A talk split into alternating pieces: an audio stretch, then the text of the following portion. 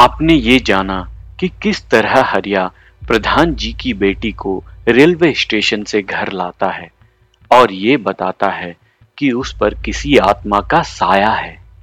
दोनों मिलकर काली दुल्हन को हाट से घर लाते हैं और वो बताती है कि अब यहाँ मौत बरसेगा।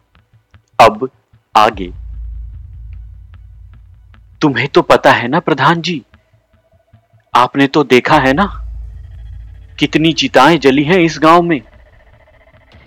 और ये कहते हुए काली दुल्हन रोने लगती है।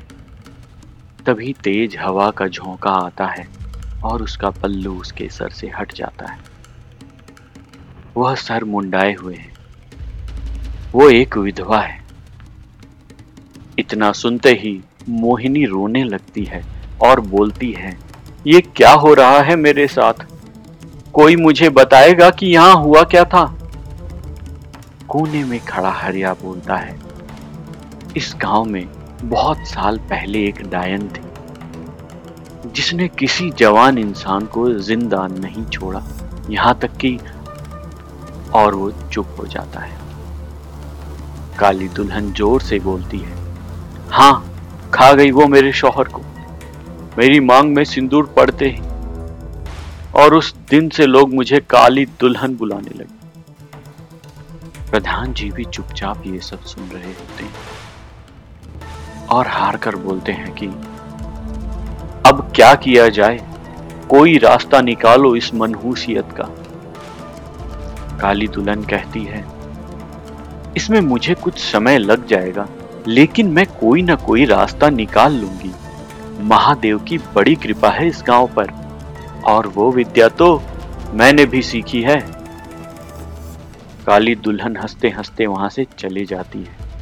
यहाँ पूरे घर पर सन्नाटा छाया हुआ है। जैसे जैसे शाम चढ़ती है, मोहिनी की तबीयत और खराब होने लगती है। उसकी आँखें अंदर धंस जाती है, किसी कुएँ की तरह, और चेहरे पर झुर्रियाँ निकलने लगती हैं। प्रधान जी अपनी नम आँखों से हरिया से कहते हैं, जब तक यह सब ठीक नहीं हो जाता, तब तक तू यहीं रुक जा। मुझे महादेव पर पूरा भरोसा है कि अब यहाँ कुछ नहीं होगा। उधर हरिया भी आराम करके रसोई में खाना बनाने चला जाता है। मोहिनी के कमरे से किसी के कराहने की आवाज़ आ रही है। हरिया झट से दौड़कर वहाँ जाता है। तो देखता है कि पूरे बिस्तर पर कोई है ही नहीं। अब वो जल्दी से प्रधान जी के पास जाता है तो देखता है कि वो सामने के दीवार पर लटक रही है किसी कपड़े की तरह।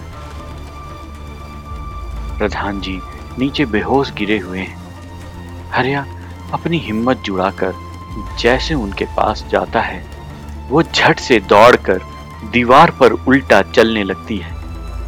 बाहर खड़े दोनों बैल हवा में उड़ने लगते हैं। और ऐसा लगता है जैसे कि वो एक दीवार से दूसरे दीवार पर कूद रही है। तब तक प्रधान जी को होश आने लगता है और वो जैसे ही खड़े होते हैं, मोहिनी धम से ज़मीन पर गिर जाती है। और उसके गिरते ही प्रधान जी कहते हैं, चलो, इसको बाँध देते हैं। पता नहीं अब ये क्या ही कर जाए। और हरिया, बैलों को बांधने वाला रस्सी लेकर मोहिनी को रस्सी से बाँध देता है।